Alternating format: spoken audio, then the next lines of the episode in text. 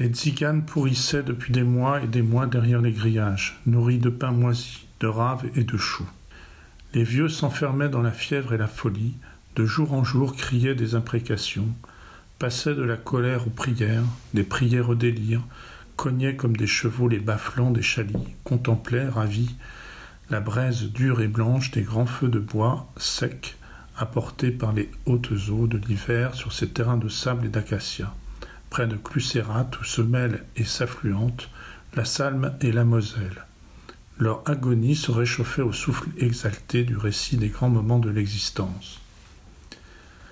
L'enfant qui venait les désoiffer d'un peu d'eau subissait le reproche de leur avoir vendu, trente ans auparavant, une jument convulsionnaire qui s'était couchée sur la route, fracassant la limonière et les harnais.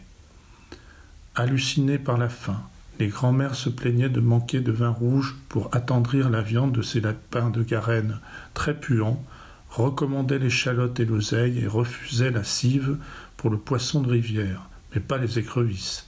Promettaient pour dimanche des pigeonneaux fourrés de hachis maigres, des escargots par centaines, des bons schnecks au beurre de ferme, aillés d'ail sauvage et poivrés de ce beau poivre rouge et pas cher que vendaient les vieux épiciers juifs à la frontière autrichienne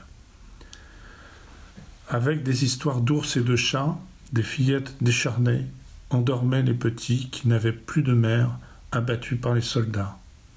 Un docteur venait parfois les voir et moquait leur terreur par des grimaces de singe, puis reprenait sa figure sévère et sa seringue pour infecter leur petit corps de piqûres qui les rendaient malades. Le capot les alignait contre un mur du bloc pour les faire grimper un à un sur une table et commandait d'ouvrir la bouche suivi par ces grands prisonniers polonais, trois têtes rouges avec des yeux de chien, toujours les mêmes taciturnes et circonspects qui portaient la table et la sacoche aux instruments. Le docteur emmenait un petit frère, une petite sœur qu'on ne revoyait jamais.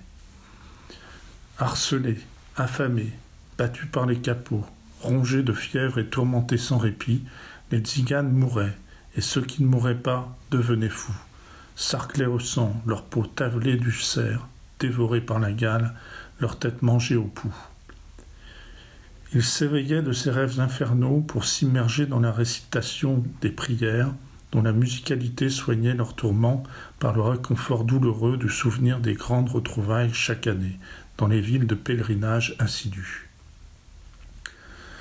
Les musiciens étaient morts et les prominences réclamaient les violons qu'on avait brûlés par le feu car même dans les camps, la coutume est la coutume, et les affaires des morts suivent les diganes dans la mort.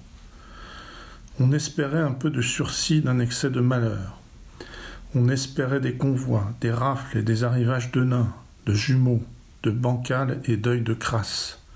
Les jumeaux intéressaient particulièrement le docteur, qui les tuait pour scier les crânes, désosser leurs petits corps, fouiller le cerveau, les nerfs et les viscères, où il imaginait découvrir un hypothétique secret de la gémellité qui aurait pu permettre à sa race nazie de se multiplier deux fois plus vite.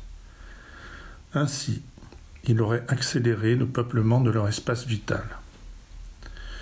Depuis plus d'un mois, depuis le train de Bialystok, on ne vivait plus que dans la tourmente. Des Roms polonais et lituaniens, tout un convoi qui avait souffert des coups et des privations, dont beaucoup étaient malades du typhus, avaient été poussés dans les chambres à gaz et incinérés. On n'avait plus besoin des tziganes, ni pour le travail, ni pour les docteurs. Les Russes, de sources sûres, connaissaient le projet de liquider le camp de le Zigoiner Lager. L'inquiétude se propageait. Les tziganes n'avaient pas brûlé les violons des musiciens, courant le risque mortel de cacher la vérité aux prominences de nier la mise en sûreté des instruments, emmaillotés avec précaution et dissimulés dans les charpentes, car ils savaient depuis longtemps que les prisonniers russes guignaient ces violons pour une commande dont ils ne diraient jamais un mot de plus. Les violons en question furent vendus pour des pelles et des fourches, du fil de fer, des clous de charpente et de gros écrous de moteurs de camion. Les femmes ont déterré l'or enseveli et l'or aussi fut échangé pour du fer et des lames fourbies. Et sur ce fer, ils ont juré la mort, ils ont juré le sang.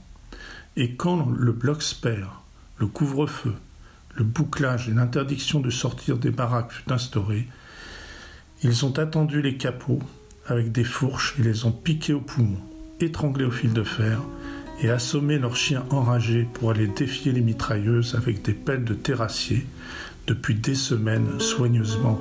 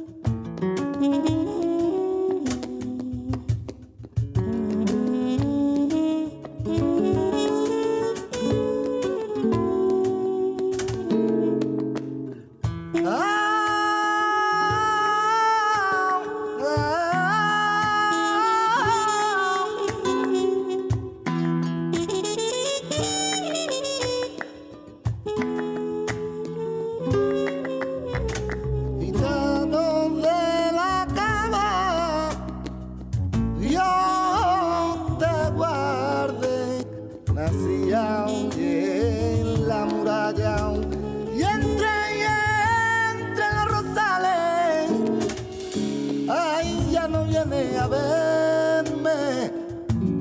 Son tu beso mi espalda. Ay ay a mi país vientecillo. Doble doble doble de flauta.